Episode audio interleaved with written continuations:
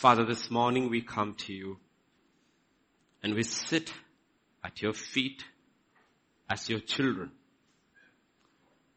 Speak to us as our Father. A Father who loves us beyond our wildest imagination. A Father who sent His own Son, His only begotten Son,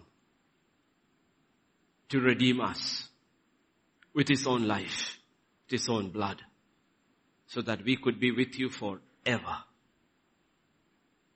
The Father who sent His only Son, that through His life, the works of the devil could be destroyed in our lives. Help us to hear, Lord. Let every blindfold fall. Let every obstacle be removed. Let every misunderstanding and misconception be brought down so that we truly will hear and believe. For you said, all things are possible for them that believe it. Help us to believe, Lord. That's where it all begins. To believe when you speak to us. Come at this time and ourselves into thy hands. For in Jesus' name we pray. Amen, amen, amen. Again, prayer request coming. Okay. Sammy, they want the volume up. This is from abroad, okay?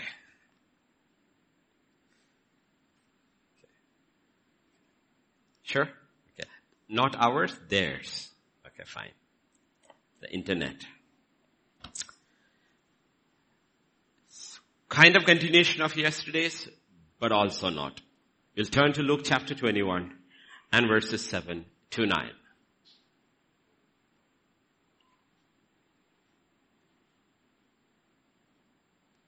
So they asked him saying, teacher, when will these things be? What sign will be there when these things are about to take place? Okay, now we don't say teacher, but we have the same question. Father, Lord, God, when is this going to end? When are you coming? When are you coming? And what are the signs? And he said, take heed that you not be deceived.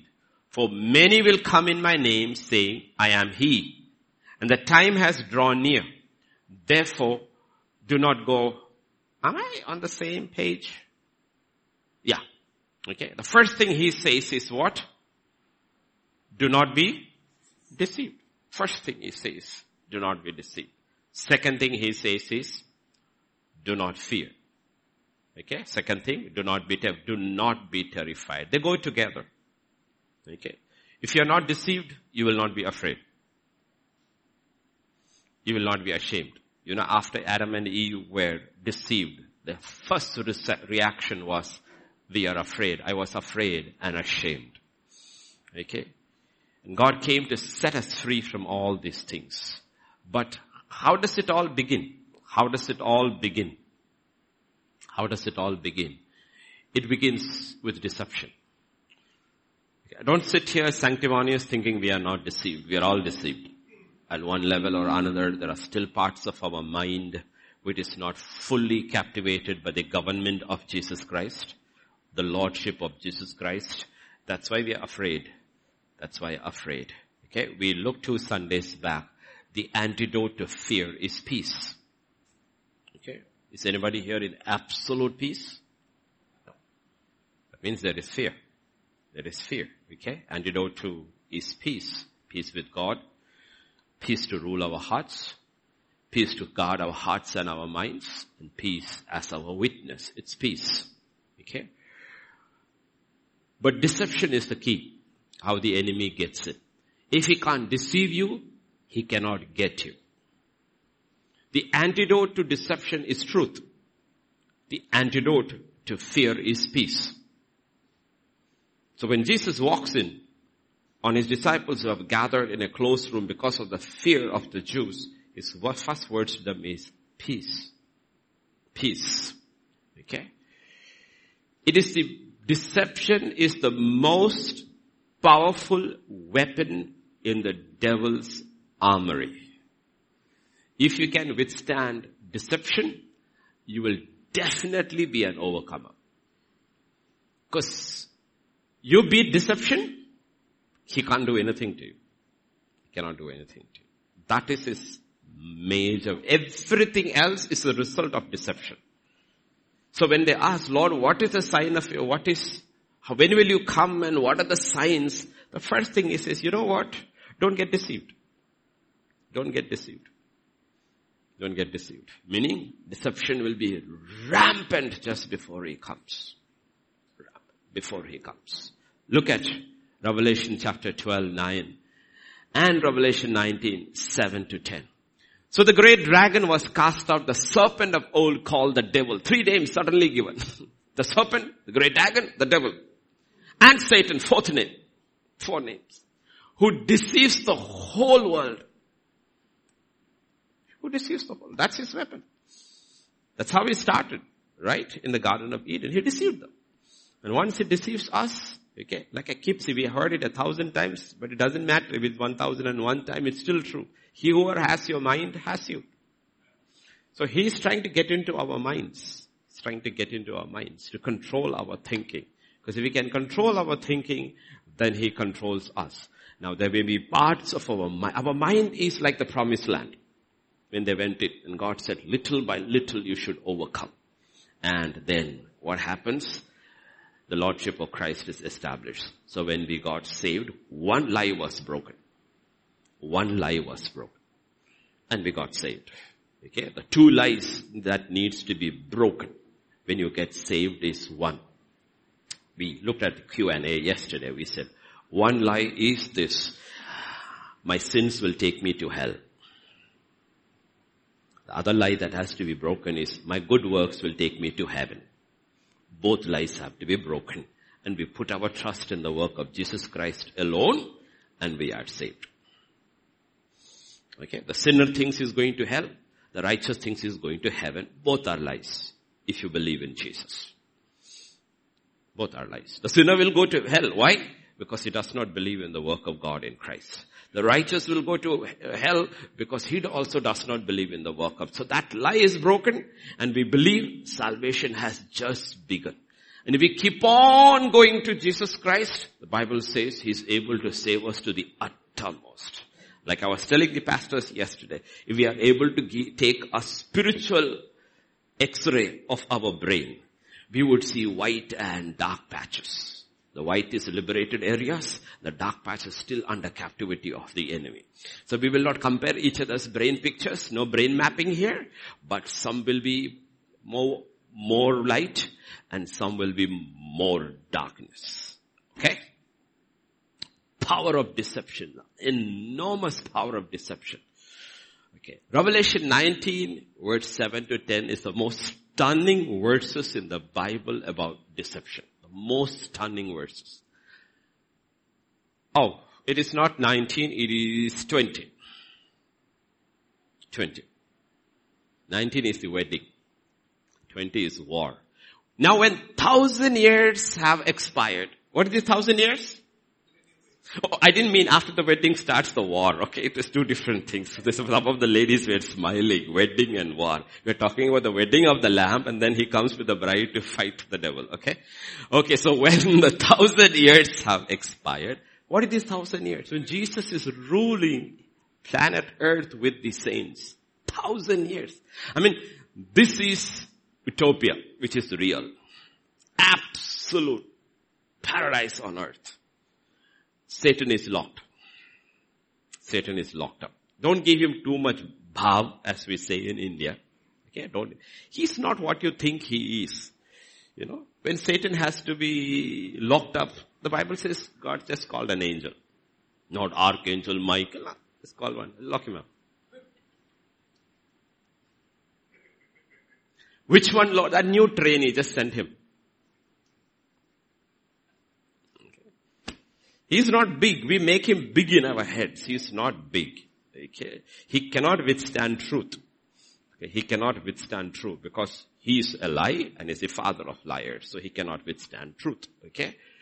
what happens? He will be released from his prison and will go out to deceive the nations which are in the four corners of the earth. He will still deceive the people who have lived under the visible physical reign of Jesus Christ for a thousand years. Experienced all the goodness of God and he will still deceive them. And what do they do?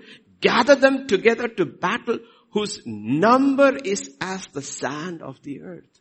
Because most of the people will go against God. Against God. And the Bible says, they went up to the breadth of the earth, surrounded the camp of the saints and the beloved city, that is planet, uh, city of Jerusalem on earth. And what does God do? He destroys them. Okay, fire comes. So the whole idea is to understand the power of deception. So don't take it lightly. This is our major struggle. Struggle. That's why we all struggle with the word of God, because the word of God is the truth. And there is a force that is opposing you in your minds to listening to the word of God, receiving the word of God, studying the word of God, meditating upon the word of God. There is enormous resistance outside and inside. And we need to acknowledge that and fight it with God's grace and ask God, ask God, Lord help me Lord, help me to listen, help me to understand, help me to fight because my freedom, my liberty comes only from the truth. Look at what Jesus, let's, let's look at how, because we are not talking to unbelievers. We are talking to believers who are controlled by the devil. When I'm saying controlled by the devil, they're not demon possessed. Derek Prince uses a term which is called demonized, meaning they are not possessed, but so many areas of our lives can be controlled by the devil. And we may not be even aware of it. Be aware of it. We think we are fine, like I said two Sundays back. He's like the drunkard who thinks he's sober. He's sober. He's staggering on the road, went on two legs, coming back on four, but he says, I don't need help, I'm fine. You know? And that's the key. That's what it means in Luke 15 when it says the prodigal son came to his senses. Meaning, you first need to to this. That's a beginning of freedom is to know that I need help. I need help. Okay? And the believers don't realize we need help. We need help and God is there to help us. He sent the Holy Spirit to help us. He gave us the word to help us and He gave us and put us in a church to help one another. John chapter 8 verse 31 to 33. Okay? Note the first line carefully. Then Jesus said to those Jews who believed Him, not to those who did not believe. There were Jews who did not believe. There were Jews who believed. He said, if you abide in my word, you are my disciples indeed. Key word is abide. Okay? And you shall know the truth and the truth shall make you free. If you abide, stay in my word, live in my mind, dwell in my word, okay, the word is truth, okay, what happens? You will be free. You shall know the truth and the truth will set you free. Okay, you will be made free. You know what they said? Look at verse 34. They answered him, we are Abraham's descendants and have never been bondage to anyone. How can you say you will be made free? What is our response? We are Christians. How can we demand possessed? Demand control? We are Christians. We are saying we are Abraham's descendants. We have never been in bondage to anyone. How can you say you will be made free? What a lie. Their history begins in bondage in Egypt for 100 years. Right? Then you come to the book of Exodus and after that you, they come into the wilderness. They're so bound in their mind, though they are released in their body, all they can do is wander around in circles for 40 years. Yes, Ajay? 40 years in circles. Yeah, don't get bound in the mind, okay? You'll go in circles while I'm preaching. Okay? Understood? Then they win during Joshua's time. And after that, they are under every alite, Amalekite, you know, Jebusite, parasites. They are under bondage and you can choose your number. God says how long you want to be under bondage. Okay? You can choose your number. Okay? And then under Saul, minds are in bondage. David gives some freedom, Solomon some freedom. After that, that going down. The entire Babylonian captivity. And when they are saying we are free, they are under Roman captivity. But what do they say? You are Abraham's descendants. We are free. You see, as long as you and I are in denial, we will never be free. A lot of us may be in denial. That's why we are not free. We are in denial about our homes. Denial about if you're married, about our marriages. Denial about our relationships. Denial about ourselves. Denial. Okay. When you are in denial, what happens, one of the primary ways is that either you are fear or you are ashamed or you blame somebody else for your problems when you are in denial. Okay. Step one is to accept, you know what? I am the problem. The problem is not somebody else. I am in denial. Okay? We'll go to that later. So the question is this. Are you a son? are you a slave? If you go further down, I didn't. Jesus answered them, most assuredly I say to you, whoever commits sin is a slave of sin. Is there anybody who has not committed sin here? Or maybe already committing in your minds?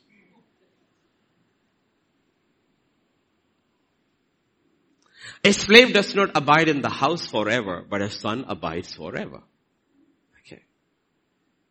Okay. That's the thing. It's not about whether you are in the house. The question is whether you are abiding in the house. The slave is also in the house. The son is also in the house. But the slave cannot abide in the house because he pulled by deception to get out. The prodigal son cannot abide in the house. Though he's a son, yet he's a slave. So he's pulled out. But a son abides forever. Okay, he lives there forever. So yesterday's title was son or slave, right Sammy? Son or slave. Are you son or are you a slave? And you can be so deceived and think you are a son when you are a slave.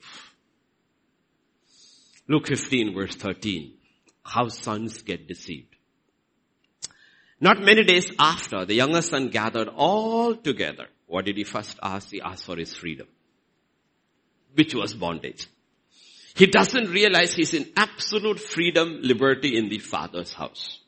But he sees that freedom as bondage. And sees bondage as freedom. That is what happened to Adam and Eve. They were in absolute liberty with the Father. They could eat everything except one tree. The devil came and said that as long as you cannot eat that, you are slaves. And the problem is that after they ate it, they couldn't eat anything else. Now they are in slavery. They are in bondage. That's what is happening over here. They, he is free, but he thinks his freedom has bondage. He asked for his inheritance, his freedom, his liberty, and the father gives him. Checked. Sold it, took the money, and he went. And what did he do? He had what we say in the world carnal terms. He had a blast. Prodigal living. That's how we have the term, the prodigal son. Prodigal, wasteful living. But when you are doing that, you don't think you are a slave. You think you are free. You think you are free. You're having a blast. Nobody to tell me anything. That's why all the teenagers are waiting to get out and be on their own. It's not to work. Because think that is where liberty lies, where I don't have to listen to anybody. That's what the devil says. That's why he is the first rebel because he said, I will not listen to anybody. And we need to realize whenever you think that, you know what, I don't have to listen to anybody, I'm waiting for the time that I don't have to listen to anybody, it is not the spirit of Jesus, it's the spirit of Lucifer. Because Lucifer says that is where liberty lies. And Jesus says no, that is where bondage lies. Liberty comes from listening to God because He's a loving God, a merciful God, a good God. And that's where liberty lies. And this fellow will deceive us by packaging bondage as liberty. So he goes into bondage, but he thinks he's having a blast. And he come to verse 14 and 15. But when he had spent all, a day will come when he will spend all. That is why when Pastor Vijay teaches to the youth ministry, remember about uh, Ecclesiastic, the final chapter, what should you do when you are young? Serve your creator. Why? Otherwise what will happen? You will have a blast, you will have a great time, but when old age comes, you will have nothing in the bank to withdraw. Spiritually, nothing. Your middle ages, your old age will be miserable, empty, frustration. Why? Because in the days of your youth, you did not seek God and listen to Him and obey Him and walk with Him. And when it comes later in life, you don't enjoy anything. That's how He deceives you. When He had spent all, what happens? Uh, there arose a severe famine in the land. There's famine in the land. Okay. Famine can because can happen because of uh, lack of supply or the supply doesn't satisfy you anymore. Okay. And what happens? Then he went and joined himself to a citizen of that country and he sent him into the fields to feed swine. Now he hired himself out. A citizen. What is he doing? He is with the swine. He is now into deeper into bondage. You need to realize the devil will only take you deeper and deeper and deeper and deeper and deeper into bondage deeper and deeper. I'm sorry, okay? Deeper and deeper. Okay? Into bondage. Where does deliverance lie? If you read verse 15, when he came to himself, until you come to yourself, your senses, you are never going to be delivered. Never going to be delivered. Now in his case, this is the difference. He had come from his father's house. Therefore he knew what liberty was. Knew what liberty was. That's why we keep on, I especially keep on telling young parents, make your home a happy place. Make your home a peaceful place. Because when your children grow up, there will be lots of issues. Teenagers will have lots of issues. They will want to jump the house. And when they go and they mess it up, they will always know that there was liberty in my father's house. If they don't experience it, they will have nothing to refer back to. Refer back to. That's why the home has to be a very, very peaceful and happy place. Yeah, there is no conflict. And conflicts are resolved very quietly. Issues are resolved very quietly. But the children need to know our home was very, very, because these children are, today's children are, they know so much. They talk to their friends and everything. You know the kind of feedback we get from around the world. When two children in nursery school and all, you know, they talk to each other. You know, daddy and mommy were fighting last night. I think they're divorcing. That's a common term. Common term. Home is special. Okay. Please be very, very careful about that. Because every bondage begins with a lie. Every bondage begins with a lie. And the only antidote to lie is truth. The only antidote to lie is truth. In John chapter 8, 32, you shall know the truth and the truth shall set you free. He says the only antidote to lie, bondage, to freedom is truth. We need to know the truth. That's what the word of God is. That's why you struggle to hear. That's why you get dis- distracted. And that's why you fall asleep. Or that you look around. I've never seen, except my wife, never seen anybody else in my life fall asleep in a theater.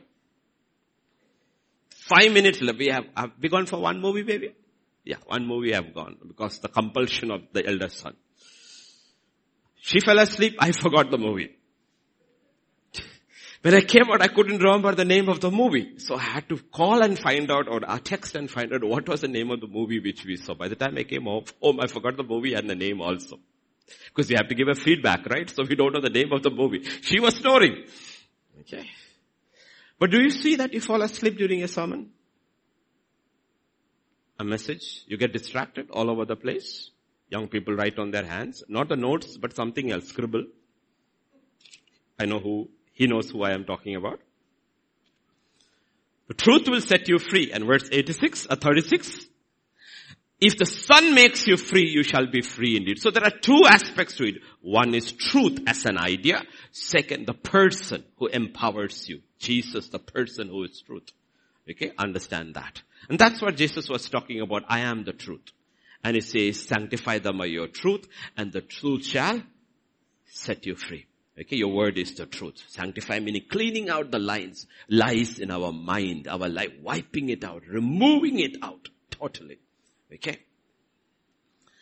The prodigal son is close to deliverance because he started dealing with the lies in his life.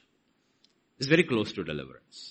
If you don't deal with the lies in your own, our own lives, okay, then we will not be delivered. We have to deal with the lies. Verse 18. I will arise and go to my father. That's the first step. I will arise and go what? Go to my father. Go to my father.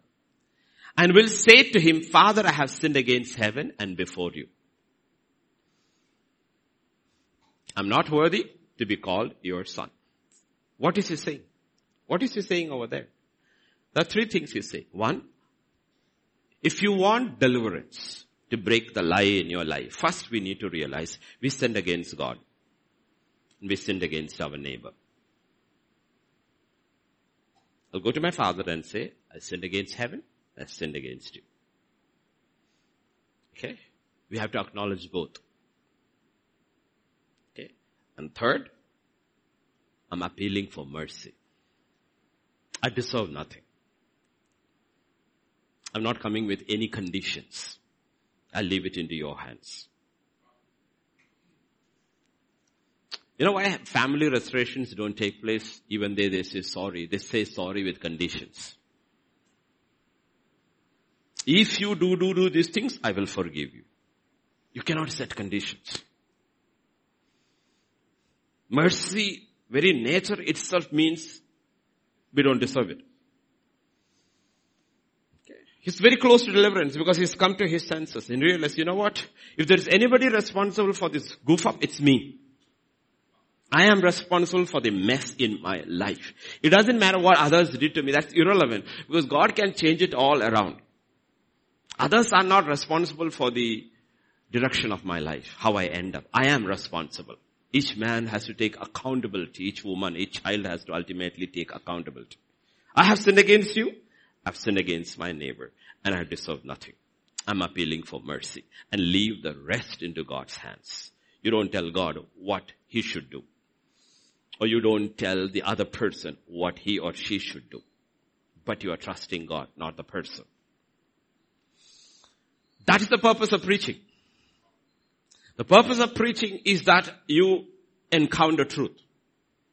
You encounter truth. It will identify the lie and you take it out and you ask for mercy. And that's where it begins. A lot of people, a lot of people don't get delivered because they do not go with this. I'm no longer worthy. I am worthy. No, we are not worthy.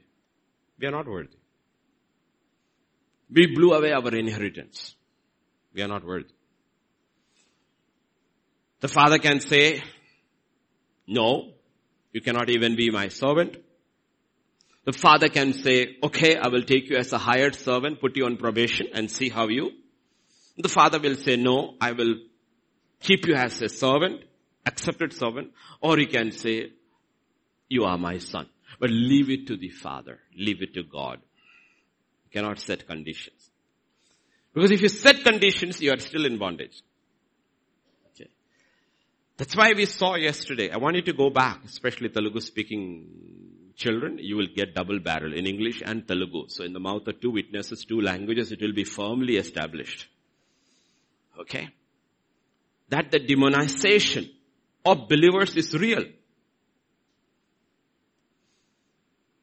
Being forgiven of our sins is only the first step of salvation. After that begins the conquest of the mind riddled with lies. Riddled, captivated by lies. That's what 2 Corinthians 10 verse 4 to 5 it says. For the weapons of our warfare are not carnal but mighty in God for pulling down strongholds. Where are these strongholds? In the mind. It's Jericho. It's full of lies, strongholds of lie after lie after lie. And what is the nature of Jericho? Nobody can come in, nobody can go. You will not accept it. If there is a stronghold in your mind, you will see that is on one area you will not listen to anybody. Nobody can change you there until you are willing to pull it down. You will see certain areas in our life, you will see that we refuse to change. It's a stronghold. Strong hold. It's got a strong hold on your life. It's Jericho.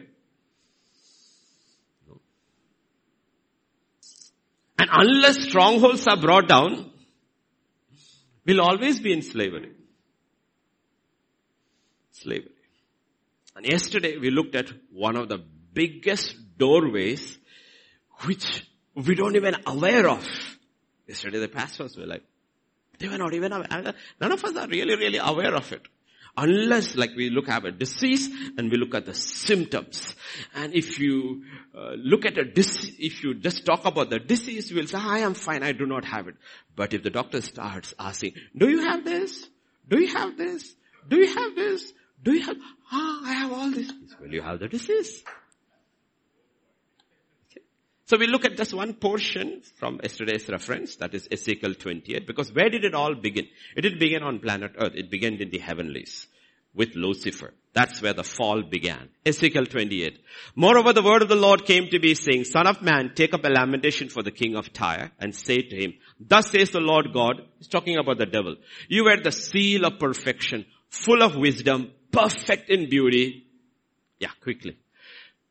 You were in Eden, Eden, the garden of God. Every precious stone was your covering. Okay, we leave all that, his covering. Was prepared for you on the day you were created. This is what happens. The devil forgets he's a creation. Never forget we are just creation.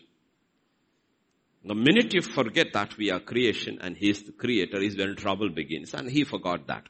Let's go further. You were the anointed cherub. Even if you're the most anointed person on planet earth, you are still created.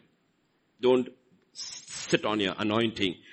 Be humble on the fact that you were created. So if you're created, you can be destroyed too. I established you. Don't forget who established you. You were on the holy mountain of God. You walked back and forth in the midst of fiery stones. You were perfect in your ways from the day you were created till iniquity was found in you. Something was found in the devil. It was found in him. What was found in him? By the abundance of your trading and you became filled with violence within. See, we are filled with violence within first. Not outside. Within first. Okay? Within first. Not outside. So even if you don't show outside, you could be filled with, with violence within. And you sinned. Therefore I cast you as a profane thing out of the mountain of God. I destroyed you, O covering cherub from the midst of the fiery stones. Why? Your heart was lifted up. That is where it all started. Why? Your heart was lifted up. He was proud. Pride came in. He looked at all that he was. Pride came in. And the problem with pride is that we're very proud that we are not proud.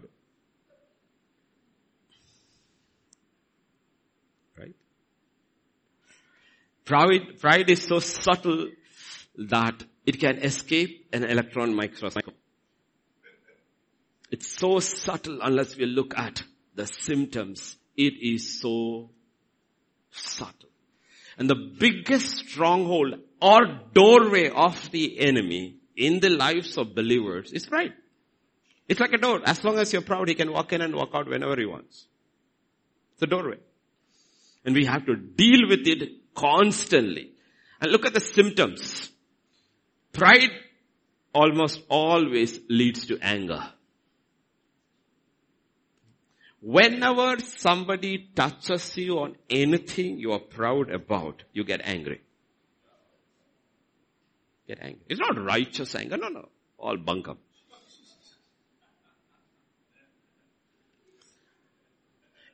It goes to self-justification. The blame game begins. No apology. No apology. Only self-justification. Or it goes to self-pity.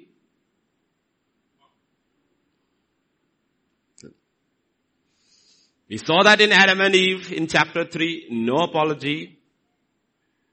No apology. No sorry. We see that in chapter 4 with Cain. No apology. Justifies himself. If unchecked, it spirals down. By that you have come to chapter 6 of Genesis, the tenth generation, this is what it says. The Lord saw the wickedness of man was great in the earth and every intent of the thoughts of his heart was only evil continually. And the result of it, verse 11, the earth was corrupt before God and the earth was filled with violence. Completely taken over by the enemy. Mind has been taken over and therefore the actions are all violent. Okay. So we need to understand. Instead of fighting the lies in our mind, we fight truth. So we remain in bondage. Okay.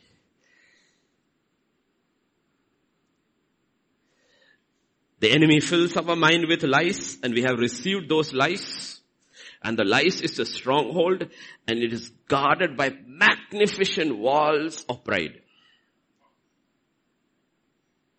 Walls of pride and the stronghold are lies. Okay. Yesterday we looked at three. We look only at one today. Okay. Pride's manifestation. We trust in our own righteousness. We trust in our own too, in our own strength. Yesterday the order was different. We looked at trusting in our own strength. We think they are the same. They are not the same. Trusting in your own righteousness and trusting in your own strength are not the same. Trusting in your own wisdom. The Bible talks about there is a wisdom that is from above and first of all it is peaceable. There's a wisdom that is from below which is demonic in nature. We trust in our own wisdom. We trust in riches. Okay. You can be strong in yourself without being self-righteous. Okay? Peter was strong in himself, but he was not a self-righteous person. Because a self-righteous person cannot be corrected, and Peter could be corrected. Okay? Peter could be corrected. And when he has his first encounter with the miraculous, he says, I'm an, I am a sinner. So he's not putting on any self-righteousness thing over there. But it's a very strong, Okay, we have kids. Some kids are there. Um, babies, some babies are very uh, strong-willed. It's not a bad thing. It can be an excellent thing if you turn it around their will to obey the will of God. Okay, two babies over here, Atira and Evangeline, are strong-willed. It's not a bad thing. They're strong-willed. My way. You know what you need to do? Slowly turn it towards the will of the parents and to the will of God. And that strength they will take and they will go out and be great for God. So being strong is not wrong, but it can be wrong if you use the strength against God. Okay? And being self-righteous is always wrong. Always wrong. Okay. If you turn with me to Jeremiah chapter 23, verses 23, 24. Thus says the Lord, let not the wise man glory in his wisdom. Don't boast about it. Pride leads to boasting. Let not the mighty man glory in his might. Let not the rich man glory in his riches. If any man glories, who glories, glory in this that he understands and knows me. Okay. If you are really, really proud about something, you should be proud about the fact that you know God. God, it's, it's a teaser. It's a teaser. Because if you really know God, you cannot be proud because God is humble. It's a teaser. You look at the qualities of God in the next three, four verses. Take my yoke upon you and learn from me for I am gentle and lowly in heart. What is God? God is very lowly in heart. Isaiah 57. And one shall say, oh, oh, oh, oh no, no, no, no. Th- that, It's right? Okay.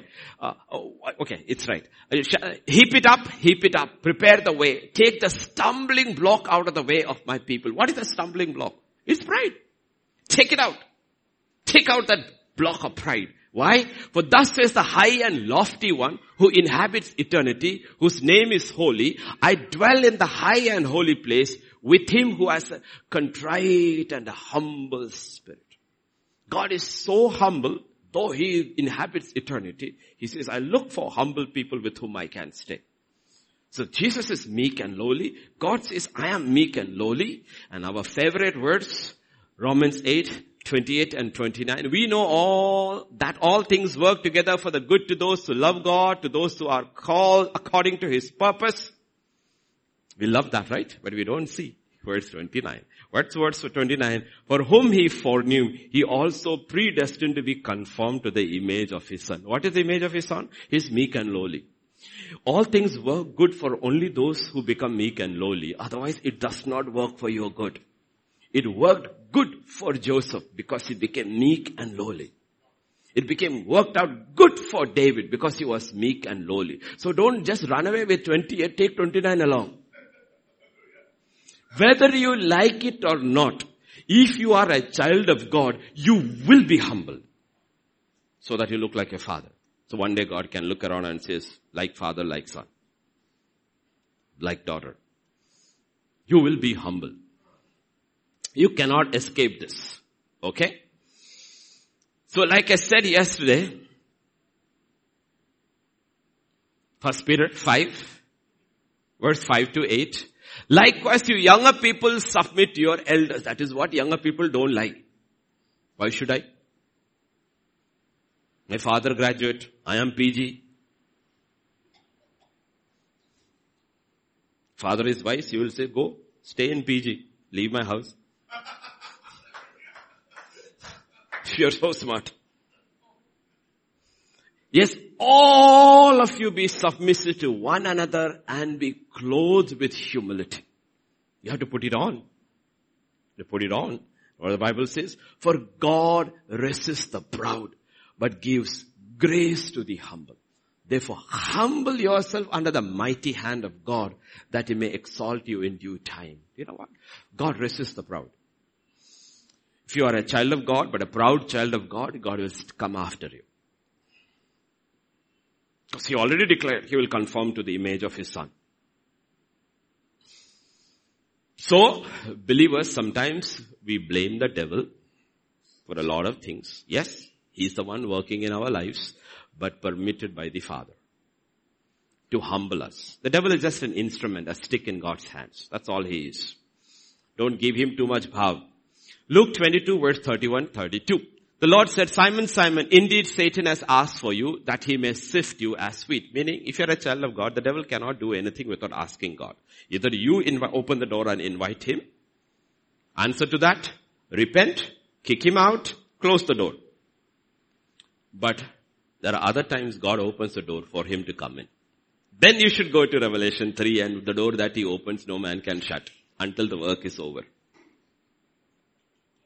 No, we use all these promises only where it, we like it, right? If God opens a door, God opened a door in Job's life, right? In chapter 1 he opened a door. It was shut only in chapter 42.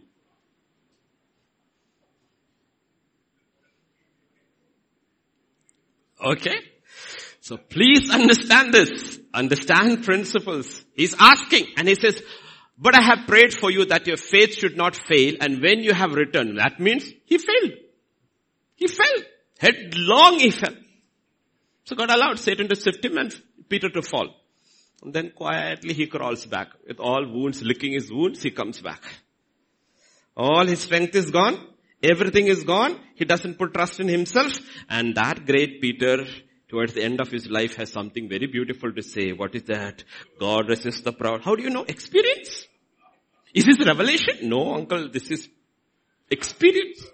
Experience is the best teacher, right? Peter would tell you it's the best teacher. God whacked nicely. And it, was, it is humiliating because even to a servant girl, he said, I do not know him. And cursed in his native language. He felt so badly. So badly. So please don't ever think God will not hand over his children into the hands of the enemy to teach us. I'll give you scripture after scripture, patterns in the Old Testament. Judges 2. The anger of the Lord was hot against against, so he delivered them into the hands of the plunderers who despoiled them. Next one. Therefore the anger of the Lord was hot against Israel. He sold them into the hand of this unnamable king. We don't even pronounce it, it's not worth it. How many years? Eight years. Eight years. Next one. The children of, uh, the children of Israel again did evil in the sight of the Lord. So Lord strengthened Eglon, king of Moab against Israel because they had done. You know what? He strengthened the enemy to overpower them. Next one. For Ehud was dead, the children of Israel again did evil in the sight of the Lord. So the Lord sold them into the hand of Jabin, king of Canaan. Okay? You will see 8 years, 18 years. You can pick how long you want to be disciplined. It's your choice. Next one. The children of Israel did evil in the sight of the Lord, so the Lord delivered them in the hand of the Midian for seven years. So Israel was greatly impoverished because of the Midianites and the children of Israel cried out to the Lord. Like the prodigal son, when you come to your senses and you cry out, God says, fine, I humble you. Okay. So please look at these patterns and understand the physical pattern over there is a spiritual pattern over here. There are times when God will open a door. Say, Lord, teach, go, teach my children a few lessons. Okay. But remember, all the while, God is in control and not the devil. The devil cannot do anything he wants. God sets the limits. Job 1 verse 12. The Lord said to Satan, behold, all that he has is in your power, only do not lay a hand on his person. You can touch his property, you can touch his children, but don't touch him. That included his wife, because God doesn't see them as two, he sees them as one. So God opens the door and sets the limits what can be done. So God is in control.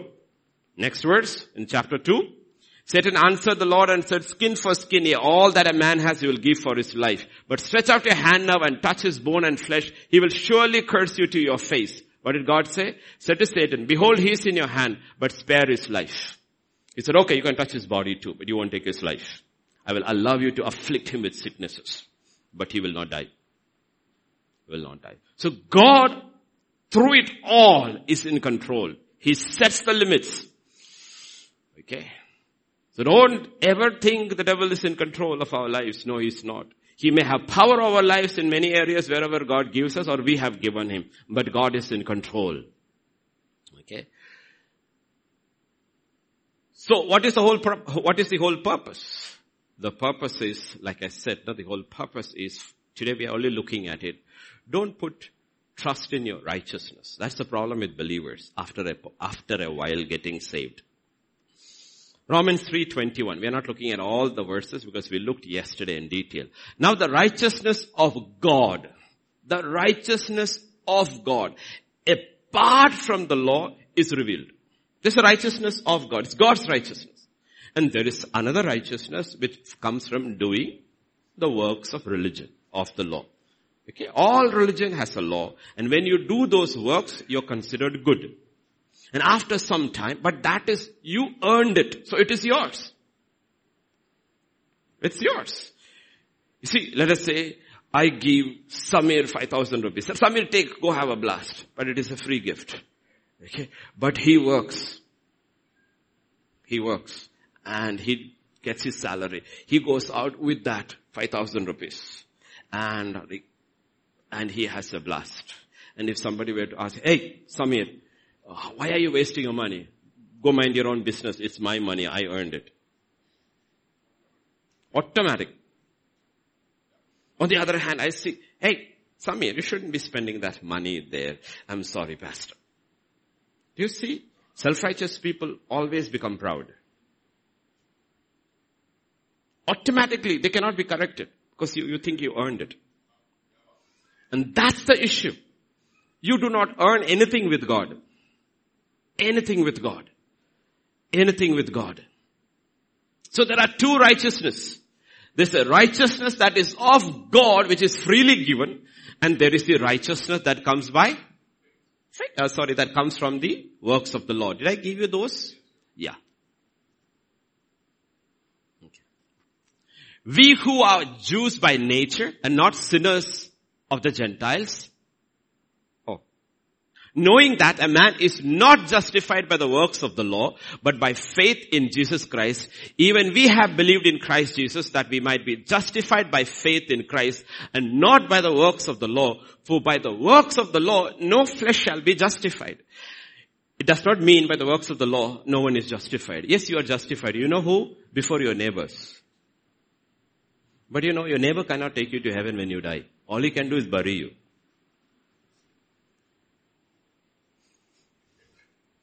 That's the problem. We are all justified before our neighbors by our good works. But can it take you anywhere when you die? No. So understand, if you, next, when you die to move on to the other side, you need to be justified by God, not by your neighbor. You need to be justified by God. And no one is justified by the works of the law. And we struggle with this, right? I had, I had given you one more. Yeah. For as many are the works of the law are under the curse for it is written. Cursed is everyone who does not continue in all things which are written in the book of the law to do them. Isn't that true with your neighbor? You are a nice man. You do everything and your neighbor says, oh sister, your husband is so nice, you're so lucky and everything. And one day the neighbor was driving down the road, he stands you, sees you standing before the wine shop. Immediately the neighbor's opinion has changed. How yo, what happened to this poor lady? She's married a drunkard. How long did it last? How long did it last? That's James 2.10. Whoever shall keep the whole law and yet stumble in one point is guilty of all. That is how your neighbors judge you. If you are not good all the time, they will say you are bad. It doesn't work with God. God's righteousness is a free gift. If you are saved by faith, in your eyes you are always good. Because you did not earn it. He gave it to you free. Are you getting the picture? We understand the example which I gave you. If you want to be good before your neighbor, you have to be good all the time. If you are bad once, they will say you are bad. But when God calls you good, He's not looking at all, anything of your bad. He says, it is not even your righteousness, your works. I taken my righteousness given to you because you believed in the work of my son. Now after that, what I start on you is to make you more like me. You know our struggle? But you know what happens? Once believers get saved, after some time they have been taught do this, do this, do this, do this, they started shifting their weight to the things they do. And start feeling good about it that you know what? But you know what? That's a day. You should do good. But if you put your weight on it, you become dangerous. Your life becomes dangerous. Look at Luke chapter 18 verses 10 to 14. 10 to 14. Yeah. Two men went up to the temple to pray. One a Pharisee, the other a tax collector. The Pharisee stood and prayed thus with himself. Why? Because he doesn't need God to justify him. He's justifying himself. So he doesn't need to pray to God. He's praying to himself. Basically he's praying so that others can hear how good he is. He doesn't sing how great thou art, he sings how great I am. Okay. The Pharisee stood and prayed thus with himself. God, I thank you that I am not like other men. So always, see, you always compare yourself with somebody else. You know what happens? Even when you sin, you don't feel so guilty because you'll always say, I didn't sin like the other one. It's like the nursery song we used to teach our children, how they learn from nursery school, no? Policeman, policeman, do not arrest me, arrest him because I stole silver but he stole gold. So I'm better than him. Get the picture? Look through your minds. This goes. This goes. That's why we don't feel conviction. That's why we don't cry out. That's why we do not repent. Because After some time we started putting weight on our good works and without thinking we are all karmics. The good will outweigh the bad. God says, who told you? Then my son didn't have to come and die. Good never outweighs the bad. the good will be good, the bad will be bad. And you'll be judged for the bad, not for the good. We start putting our weight on this instead of trusting Christ from the beginning till the end. And what happens? We become judgmental. When we see somebody falling, instead of trying to help them to stand up, we start judging them. That's what happens. Unjust, even as this tax collector. We start judgmental. Where does the judgmental spirit come within the body of Christ? Because we are shifted from the righteousness of God and we have started putting our righteousness in our good works. The works are good, you should do it. But your righteousness does not come from that. Righteousness always comes from God and God alone. So you know what happens? We become judgmental. We start comparing ourselves with others. So you know what? We are not able to extend mercy or grace to others. And that's God. And God wants to make us like Him. And what is He? Always extending mercy and grace and yet bringing to the truth. And we are not able to extend mercy and grace, nor do we stand on truth. Our truth is a truth about ourselves. I am better than everybody else. This is the problem where it comes. And Jesus says, look at the other guy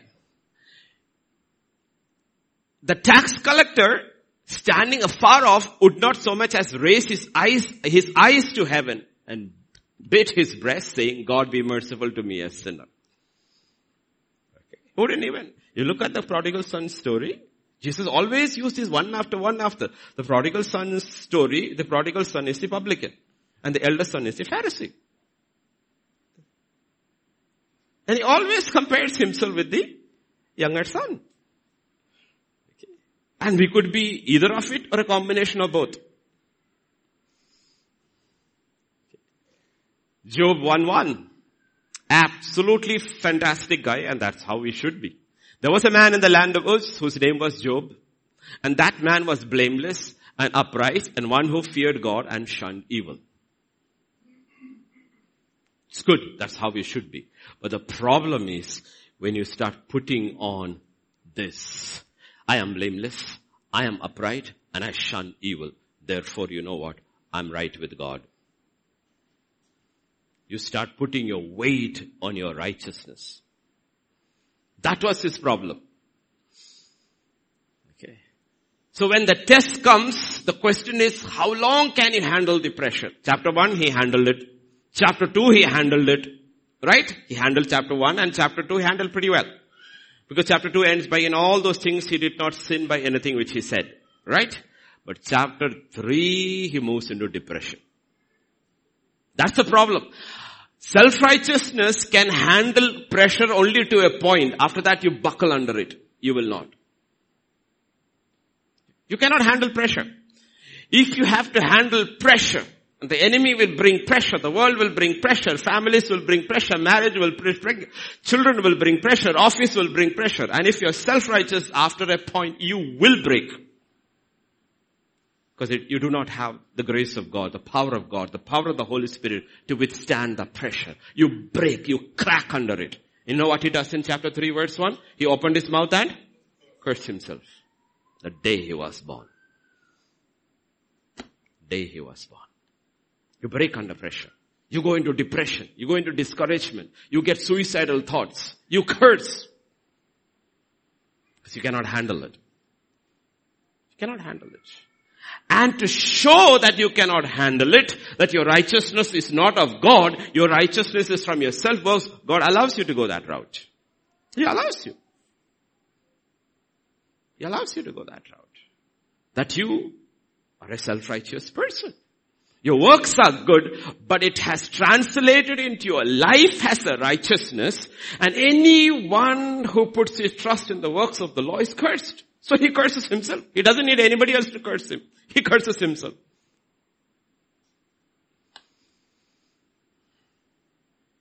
Or you get angry. Genesis 4 6, he gets angry. Right? Cain gets angry. Why are you angry and why has your countenance, Ajay? Not Ajay, uh, Mahesh. Okay? Why has your countenance fallen? Some people don't get angry. Their face is like a cloud, storm cloud.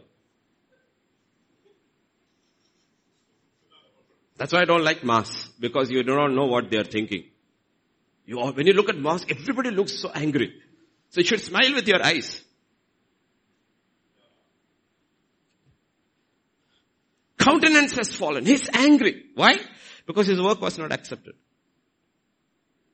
It's not accepted. His righteous works were not accepted. And he was very angry. Either you will be depressed or you will be angry.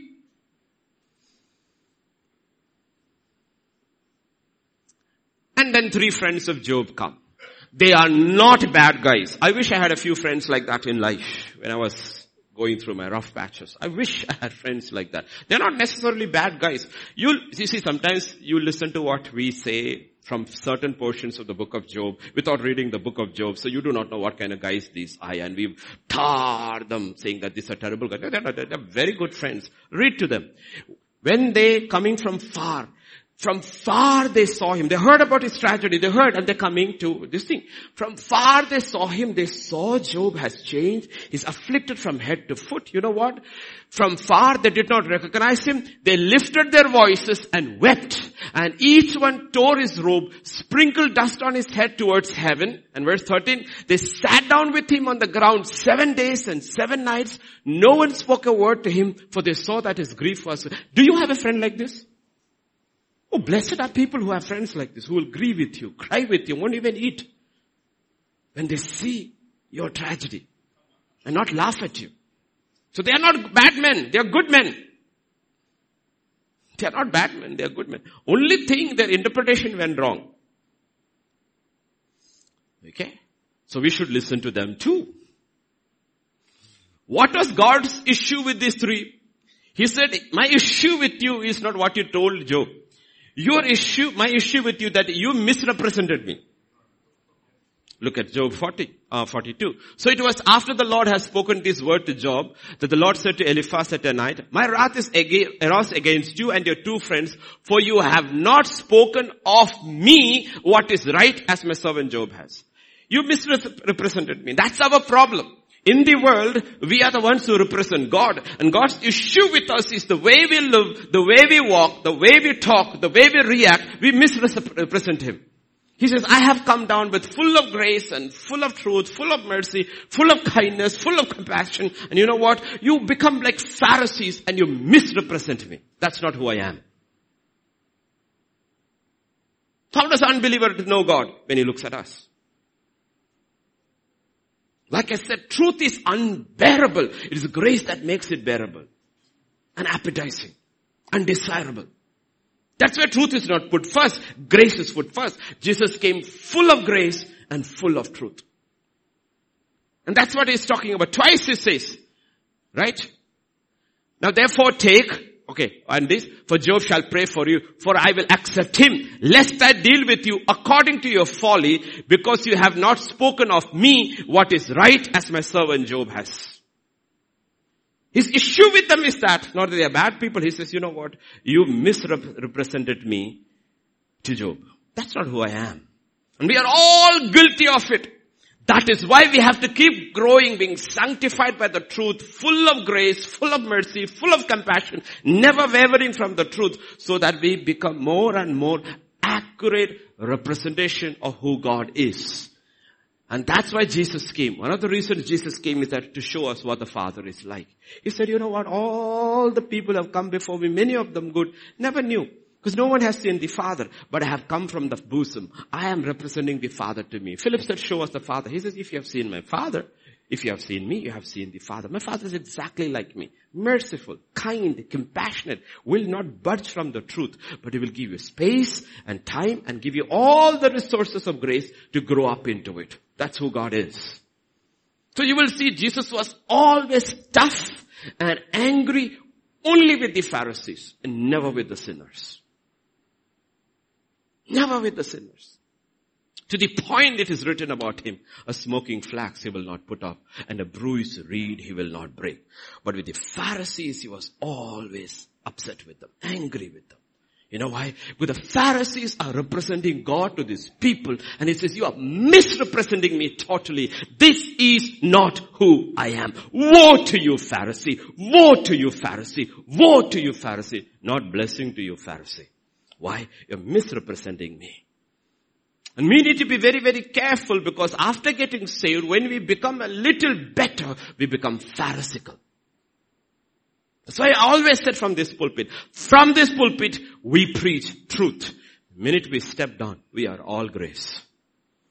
We are not true. We will not walk in. We live in truth. Try to align our lives in truth. Keep confessing, repenting, but we walk in grace. Walk in grace. That's how Jesus is dealing with the broken people. Everyone, it doesn't matter. No condemnation, no judging.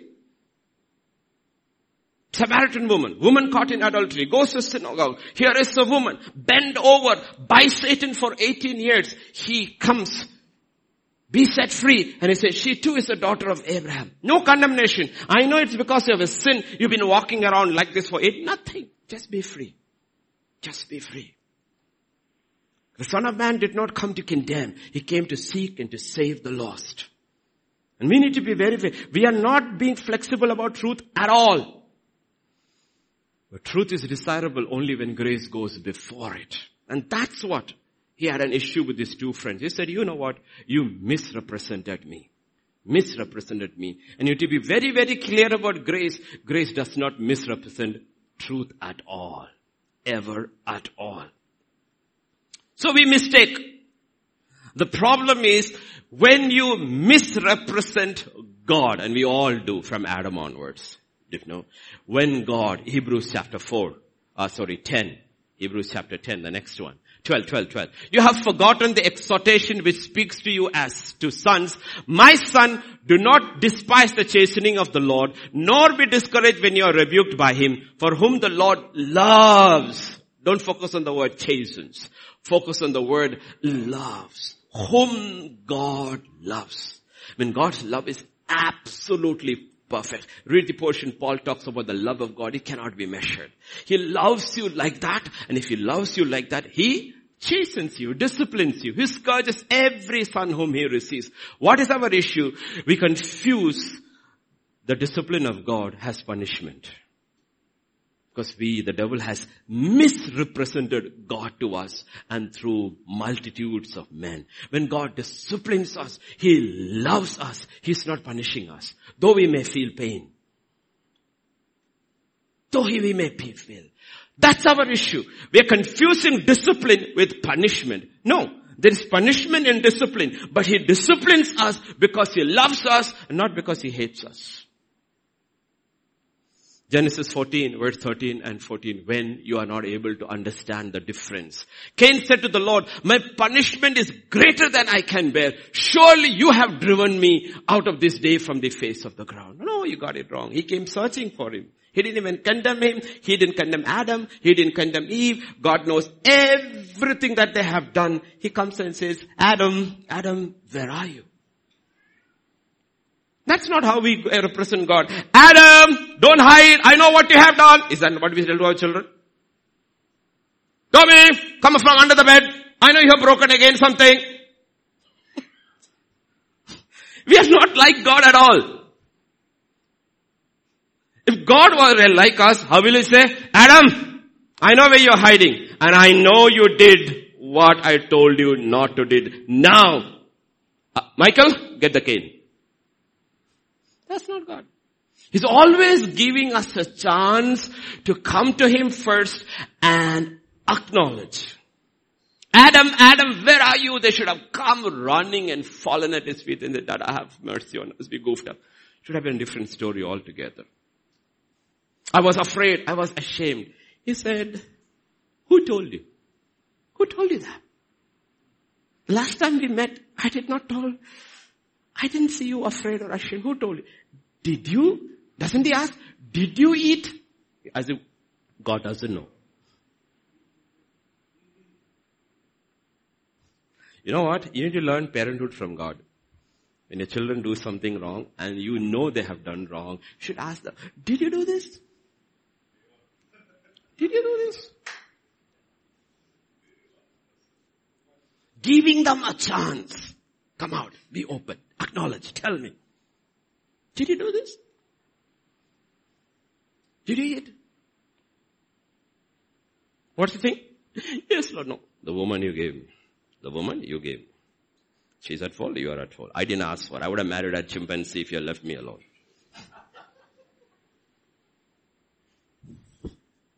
Actually, I like the chimpanzee very much because it would have scratched my back nicely.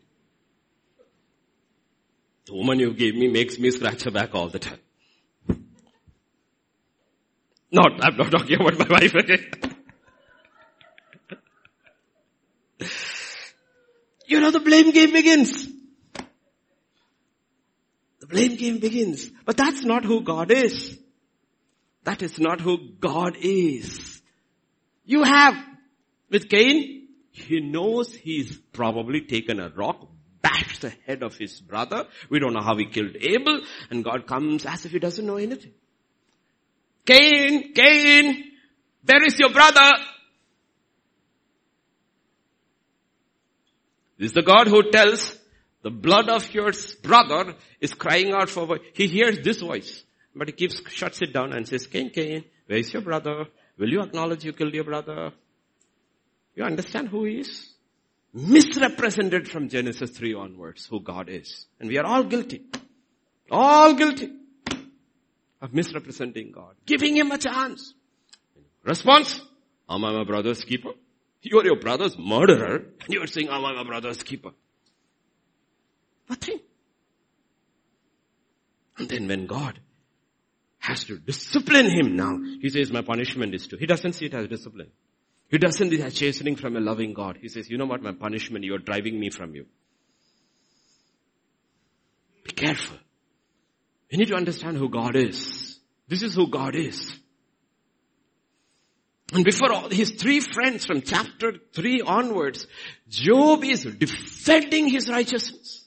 The entire argument of Job is connected into two parts. You tell me if I didn't do this, I did this for the widow, I did this for the orphan, I did this, I did this, I did this, I did this, I did this, and I did not do this, I did not do this. He's defending his righteousness.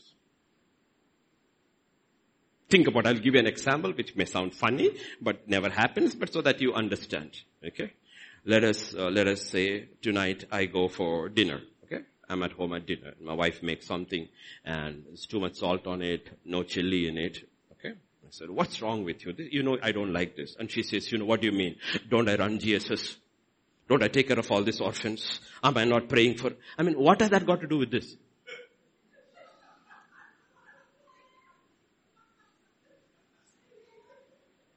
That's Job. I did this, I did this, I did this, I did this, I didn't do this, I didn't do this, I don't do this. Because these guys are very simple in this theology, these three things. They say, you know, we know you are a good man. We know you are very good. But how can such a tragedy happen to a very good man? कुछ तो कुछ तो गड़बड़ है पानी में दूध में जरूर थोड़ा पानी है Maybe your children did evil. Maybe you have sinned. Just acknowledge now, like we say yeah, just acknowledge now. it will be over. Job is defending all self-righteousness comes out. What do you mean? I am evil? I will give you a list of my righteousness. I did this, I did this, I did this, I did this. And let me tell you, I didn't do this, I didn't do this, I didn't do this. That is the book of Job. The worst thing that can happen to a man is he becomes self-righteous. It's worse than sinning. Worse than sinning. That's how the prodigal son story ends. The younger son, the sinner, is inside celebrating. It lives open-ended story. The older son is still outside. The self-righteous guy is outside. And that's what Jesus was telling. You know what? The harlots and the publicans are getting into the kingdom of God. You guys are outside. We think sin is worse. The worst sin you can be is become self-righteous after getting saved. And we have to guard our hearts from that spirit. Guard our heart from that spirit. That's the whole thing. So these three older men keep on argument going on back and forth, back and forth, back and forth. Finally everybody's tired arguing with Job. You cannot win an argument with Job. So they stopped. And there's a fourth guy who's young. He says, I gave way to all your gray hairs and all. I kept my mouth shut. Now that you're all tired, let me say a few words. You didn't give me a chance to put a word sideways even. Let me speak and listen to what he says. So these three men ceased answering 32 1 and 2 answering Job because he was righteous in his own eyes. That is the problem. That's our problem.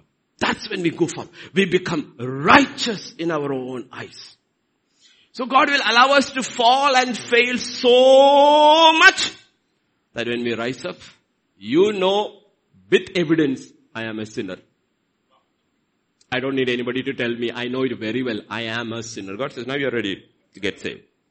Prodigal son will never say I am righteous. He says, I am worse than a pig because I wanted to eat their food.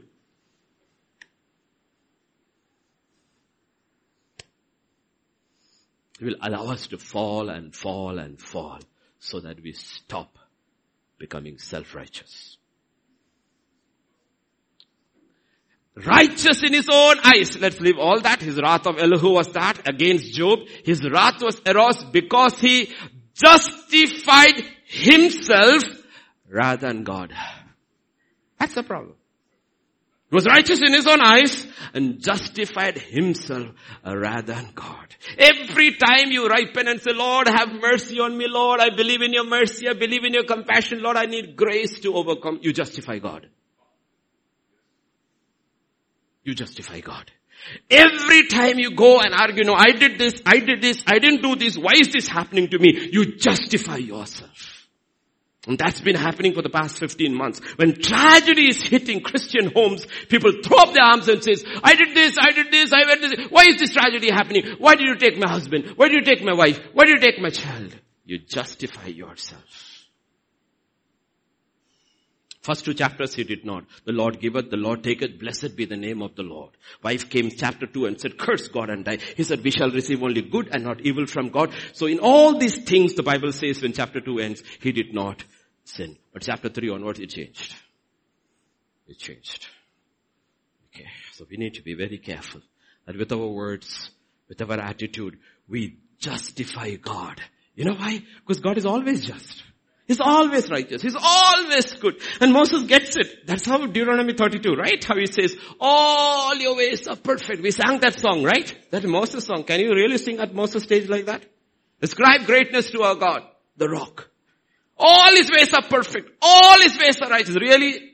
What did you leave? Throne of Egypt. What did you live? 40 years in the wilderness. Another 40 in the wilderness. How many did you bring out? 600,000. How many are you taking out? Two and not me. Where are your brothers? Bones in the desert. You still think God is good? He's good all the time. You think His ways are right? He's always right. He learned it. Why could he learn? Because he became meek and lowly. Now meek and lowly, God is able to reveal himself to you. He looks at God and says, you know Lord, you're awesome. You're awesome. You're good. You're good. Otherwise we start blaming everybody else. Never take responsibility. My husband, my children, my wife, my friends, my boss.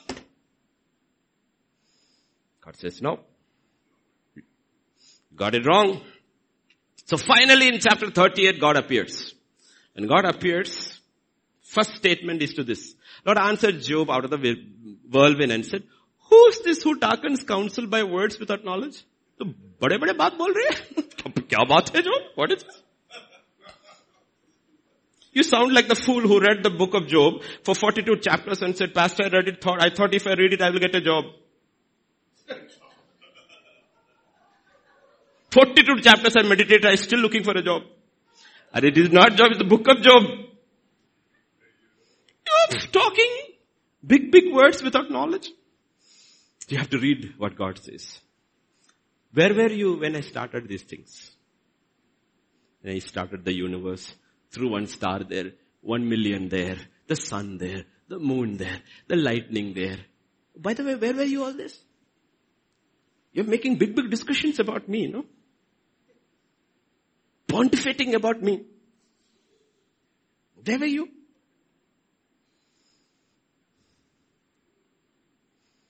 Where were you? Chapter after chapter after chapter after chapter, God is talking to Job. Do you really know me, dude? Do you really understand me? And then finally he comes to that very terrible words, chapter 40 and verse 8. Would you indeed annul my judgment? Would you condemn me that you may be justified? Can we have a simpler translation? You need to look at that. God is actually talking to us when we go through trouble because God is disciplining us and God is chastening us because we are His children and we start throwing up our hands and start defending ourselves before God. I didn't do this. I did this. This is what God says. Would you discredit my justice? Would you condemn me to justify yourself?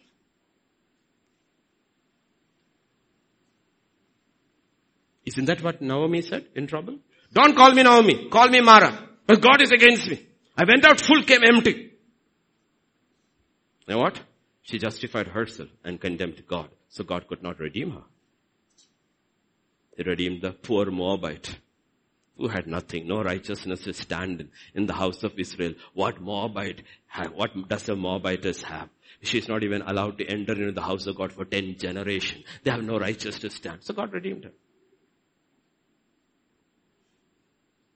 Redeemed her. We need to understand where our problems lie, where our trouble comes from. No? But the church is full of broken people. The church is full of broken people. Orphans, single moms, single fathers, broken homes. And everybody on the earth is ultimately broken because the reigning spirit in the world is the orphan spirit. When Adam and Eve sinned and lost connection with God, they lost their father. So the orphan spirit controls. But we are no longer orphans now. God says, I am your father. I'm your father. So ultimately, Job 42 verses 1 to 6. Job answered the Lord and said, I know that you can do everything, that no purpose of yours can be withheld from you. Therefore you ask, who is this who hides counsel without knowledge? Therefore I have uttered what I did not understand. Things too wonderful for me which I did not know. Listen, please let me speak. You said I will question you and you shall answer me. I've heard of you by the hearing of the ear, but now my eyes see you. He says, I heard the law. I did this, I did this, I did this. I thought that is the way I become good. But now my eyes have seen your righteousness. And I realize I can never earn it. I can never match up to it. It is impossible. All I can is trust in you, believe in you, and receive it again, yes, as by faith, and then in grace, keep on growing in the knowledge of God by faith from the beginning till the end. It will be a free gift, so that no man will boast. My eyes have seen you. When I see you as you are, what do I do? I abhor myself and repent in dust and ashes. God says, Satan, leave him alone. Work accomplished. Can go. Get out of his life. He's humble. He's meek. He's lowly. And he's a good man. He's a man of integrity. Man of blameless. Who fears God. Shuns evil. But was proud. Now he's humble. Work done. Can leave him. And God blessed. The plans that I have for you are. Never bad. All things work together for the good of those who love God, they call according to His purpose. Everyone He has predestined, He has predestined to be conformed to His image. What is His image? Meek and lowly. If we don't become that, He will make us that. Are we getting the picture? He understands my righteousness, which is self-righteousness from the good works I did, is like filthy rags before God. The prodigal son came back. Torn, naked, broken. The older son is at home. The older son is a son who never left home or never left church. When we say never left church, we fit into that, right? Let's look at him. His older son was in the field. As he came and drew near to the house, he heard music and dancing. Ta-da! Music and dance. Oh, it's a long time.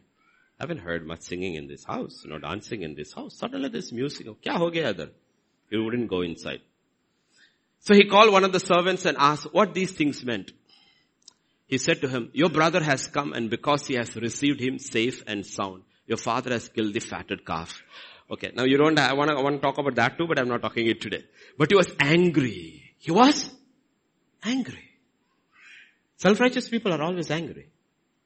Because you touch their righteousness. You touch their righteousness, they get wild. He was angry and would not go in. Therefore his father came out and pleaded with him. Yes, verse 28. yeah. So he answered and said to his father, Lo, these many years I have been serving you. I never transgressed your commandment at any time. Yet you never gave me a young goat that I might make merry with your friends. He refused to go in. And he is angry. He's in bondage. But because he's in the father's house and never misses church, we think he's free. But he's not free. He's controlled by lies. Lie number one. These many years I have been serving you. I never transgressed your commandment. There's only one man who can say that. That's Jesus. We all have transgressed our father's commandment. They didn't know, but we did. He's saying, you know what? I've always done what you told me. Really? Really? Can any child sitting here say that I always did what my father asked me to do? The only one child who said it, that is Jesus. Father, I always obey you. Lie number one. Because these are the lies that call us in bondage. I will put it in your terms. I always so work so hard in my office, but I never get promoted. Really? You always work hard? Can we have a one year CCTV camera and put it before the church? The people are laughing. And then suddenly you would say, you're sitting in the coffee machine and talking, talking, talking, talking, talking, talking. Oh, you, I thought you said, really? CCTV, cameras are according to the times. Without that, nobody would work today. Old days you never needed anything because their word was their bond. People worked. They did not need supervisors. Now you need supervisor, supervisor to supervisor, supervisor, another fellow to watch the supervisor. Still they steal from everywhere. चोर को घर के चाबी दे दिया And what does he say? Never transgressed you. Get rid of that lie. We all have transgressed. We all have failed. We all have sinned. All have sinned and come short of the glory of God. But the free gift of God is eternal. as long as you keep saying, I have done nothing wrong in this, you will never be delivered because that's the lie number one. Holds you in bondage. In marriage, in homes, in offices, everywhere, it takes two hands to clap. And all you can do is go before God and say, Lord, I cannot do anything about my other person. I acknowledge my guilt in this. God says, go free. Lie number one. I've never done anything wrong. Lie number two. You never gave me a young goat that I might make merry with my friends. Really? Go to verse 12. And the younger of them said to father, father give me the portion of goods that falls into me. So he divided to them. He's the elder son, so he got two, two portions. The younger one got one. You have two portions of the entire estate. They all belong to you. The sheep, the goats, the cows, the bulls, everything is yours. You're telling me you did not have one goat? Lie number two. Children keep telling the parent, you never did anything for me. Really? You never bought me good clothes when I was growing up. You never, you ready? Lie number two. Get rid of these lies. These are the lies in your mind. The devil deceives to hold you in bondage. Did you know the other side of the story? Did you know how much they sacrificed to put you through? You don't know. Do you know how much it cost God to set us free? And you're saying you gave us nothing when the Bible says, if you did not spare his only son for us, how much more with him he will give us all things. Lie number two. There are lies we need to deal with. Lie number three, verse 30. But as soon as this, this son of yours came, who has devoured your livelihood with harlots, you killed the fatted calf for him. Wait a second, son. Were you were there with the younger one? Who told you he spent his life with harlots? You know what you are? You're a gossip and a slanderer without evidence. How dare you believe the bad report of your brother from somebody else when you should have covered your brother? You're a slanderer. You're a gossip. Your ears are tuned to listening to evil about your brother when love, Bible says love covers a multitude of sins. Line number three, that holds you bondage. Coming to brass tacks, the real thing. Why we need deliverance, all of us. The elder son is more in bondage in the house of his father than the younger son who went and wasted his life away. The younger son is so close to redemption and the older son is so far away. Nicodemus is so far away from redemption when the Samaritan woman is so close. He had five husbands and living with the sixth one. You would never give a chance to the Samaritan woman, but you would give all the chance to Nicodemus, but she's the one who believes and he walks out in the night because Jesus does not, that is happened. Say, Nicodemus, your righteousness is great. No, get born again. You need to put trust in me, not in your good works. And he walks away. Understand? This is our issue. That's why we struggle. There is no way God can restore us until we break these strongholds in our mind, pull those lies down and replace it with the truth of God. And you know, suddenly we will feel freedom. Yes, Lord, this is who I am. I receive your mercy. I receive your grace. Then Lord, I will extend mercy and I will extend grace because why? I received it free and I will give it free. I will not demand. I will not demand. True freedom. Listen to verse 31.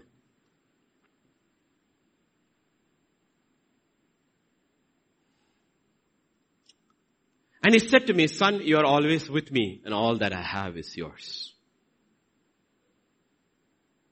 Really? That's not what I say. That is not what I say. I say the other way around because I'm an earthly father. Whenever I have to comfort people who are going through trouble, what do I say? Son, I am always with you. What does the father say? You're always with me. But you may not experience that I am always with you. It's absolutely two different things. Two different things. He doesn't say, I am always with you. Because that you have to believe and receive that God is with you. But he says, you are always with me. I have engraved your name on the palms of my hand. I carry the beloved on my shoulders. The thoughts that I have towards you cannot be counted. Not even a hair from your head falls without me knowing. You're always with me. But the problem is, I am not always in you, in your mind, in your heart. Enemy has messed up about who I am. He made me a madman. He made me an angry man. He made me a nasty man. He told you, no, I do not have your best in my life. That's why I had the cross. If you don't believe the cross, you cannot believe anything else. I have your best in my heart. So what is the truth? What is the truth? So there was only one son. That was Jesus. Look at what that son says. You know what that son says? The son says what the father wants to hear. He who sent me is with me. The father has left me, never left me alone. The father says, son, you're always with me. The son says, the father is always with me. Why? Because I have come to do his will. Look at it, John 16. Indeed, the hour is coming. Yes, has come now. You will be scattered east to his own. All of you will leave me and go. You know his assurance. But he, leave me alone. Yet I am not alone because the Father is with me. Father is saying the Son is with me. The Son is saying the Father is with me. And that should we become. As we go through all these issues in our life and people abandon us in droves, trouble comes. But because we know our Father is loving and we want to serve Him. We want to do what He wants to do. When we fail also, we don't run away from Him. We run towards Him. We can always say, my Father is with me. While the Father says, you're always with me always with me. This is the story. These are the lies that need to be broken in our minds. Because if these things are not broken, we cannot be redeemed. So which are we? Younger or older? Let's finishly sum up what the Father does to those who come home. Broken, wasted, messed up their lives. You have to go back to the Father. Just as the elder, younger one did. Father, I am not worthy. I give my life completely into your hands and I will accept your justice. You can say, I don't want you here. You can say, you shall be my hired servant. You can say, you can be a hired servant. I don't even dare to dream. You will say, you are my son. I leave it to you. What does the father say? Luke 15. The father said to his servants, bring out the best robe, put it on him, put a ring on his hand and sandals on his feet. When we come broken, messed up, filthy, goofed up, we come to God just as we are. What does the father do? Isaiah 61 and verse 10. I will greatly rejoice in the Lord. Now you're not rejoicing in your works or condemning yourself because of your, you're looking at what God has done. You're not looking at your evil deeds. You're not looking at your good deeds. You're looking at what the Lord has done. Look what the Lord has done. Let the redeemed of the Lord say so. What does he say? I will greatly rejoice in the Lord. My soul shall be joyful in my God, for he has clothed me with garments of salvation. He has covered me with a robe of righteousness. As a bridegroom decks himself with ornaments, as a bride adorns herself with her jewels. Bring the best robe, is what the Father says. You see, the Father never changed. He's always been the same. When He dressed us up, when we came to Him, it is the best universe has. The righteousness of God. There's nothing better than, nothing can even compare to that. The righteousness of God. Put a ring on his finger. Genesis 41. 39. The Pharaoh said to Joseph, inasmuch as God has shown you all this, there is no one as discerning and wise as you. You shall be over my house. All my people shall be ruled according to your word. Only in regarding to the throne will I be greater than you. The Pharaoh said to Joseph, see, I have set you over all the land of Egypt. Then Pharaoh took his signet ring off his finger. Put it on. What does the ring signify? I give you back your position. As many as who received him, he gave them the authority to become the sons of God. The sons of God. And we should be jumping. We should be exalting. You know what? I don't care two hoots what the world says. I don't care two hoots what the devil says. I know whose I am. My identity comes from whose I belong. I am a child of God. That fact can never be erased. It cannot be taken away because my name is written in the Lamb's book of life and God is my father. I'm not an orphan. I'm not an orphan. I'm not a widow. I'm not an orphan. God is my father. He's a husband to the widows and a father to the fatherless. And Jesus said, that's why I came. To show you who the dad is and take you back to the dad. But only through me. You have to believe in what I do. What I do. And put sandals on his feet. Sandals on his feet. Why? Because the most important thing to defeat the enemy is this. Romans 5 2. We have 5 1. We have peace with God. Peace with God. You cannot do anything to a man or a woman who has peace with God. The devil doesn't know what to do with them. Everything he's doing is to shake their peace but they're at peace with God. If you're at peace with God, then there's nothing the devil can do. Because his intimidation, deception is cause you to fear, cause fear to run. It's fear that causes you to do most things. That's why in the list in Revelation, the first thing is fear. Because fear causes you to do things worse than the crime, they say about Nixon. Worse than the crime is the cover up. Worse than what David did was the cover up. Why did he cover up? Because he was afraid. Oh, my self-righteous image, my image will be gone. God says, I care two hoots about your image. You don't have image anywhere. Your image is my image. You want have image restored? Come and tell me what you did. I've sinned against you. I've sinned against. My sin is always before you. God says, good. Image is restored. You never had an image in the first place. It was my image. And you started running on your image. It's gone. Now come back and get my image again. Are you getting the picture? That's why we need peace with God.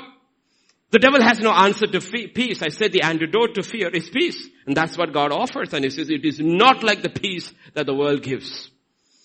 Ephesians 6.15, that is our witness. Our feet are shod with peace.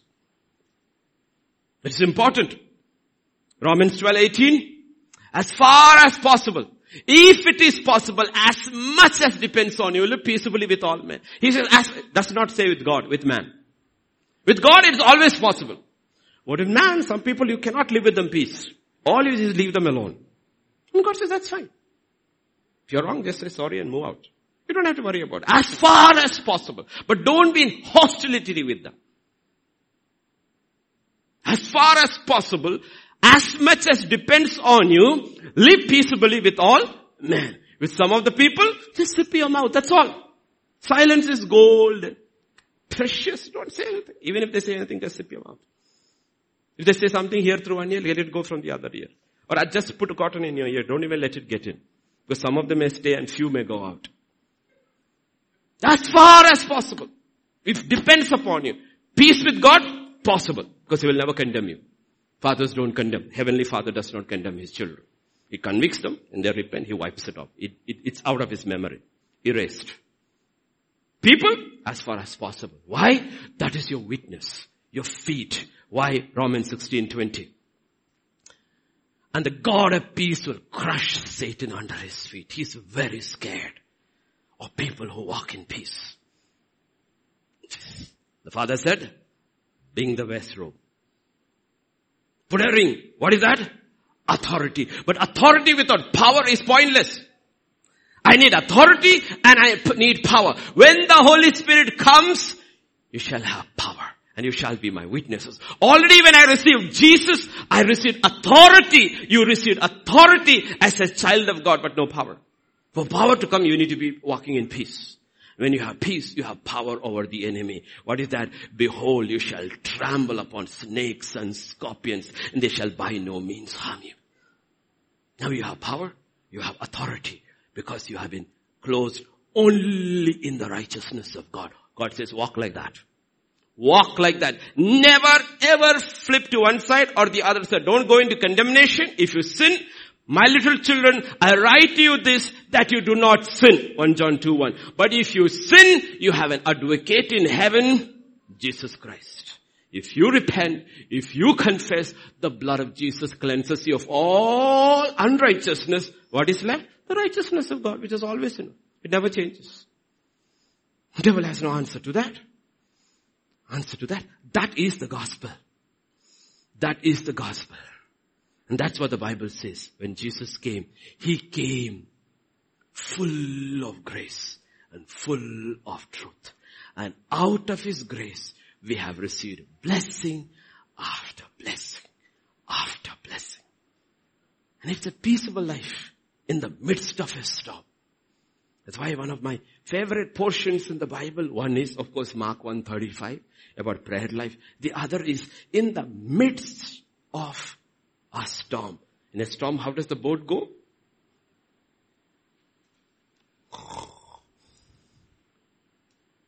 पीछे भाग में गोया एक सिराने में सोने लगा कौन यीशु मसीह और तूफान आए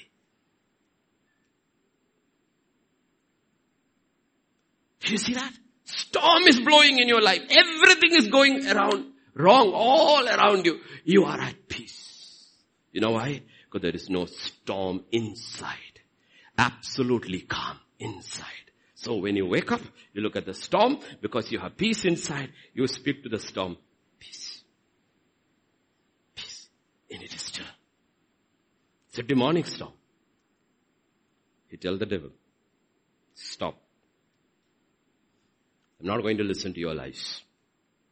I am not going to listen to you. I will not allow you to rent space in my head. My head belongs to God. Like the, with the rest of my body and my soul and my spirit. I'm not going to allow you to rent space in my head. Truth will set you free. The Son will set you free. Shall we stand?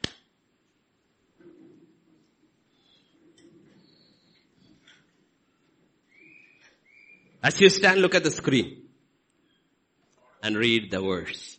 The God of peace shall soon crush Satan. Your feet. Your feet. God wants that joy. He gets pleasure every time, every child of it crushes the serpent that he said. That's what you are, my child. That's what you are. Overcomers. Overcomers. Father, this morning we just come to you. You're such a loving God, Father. Such a loving God. We do not want to be like the older son standing outside, angry, upset, because somebody who fell away, somebody who did not deserve it came in. Because we think we deserve it.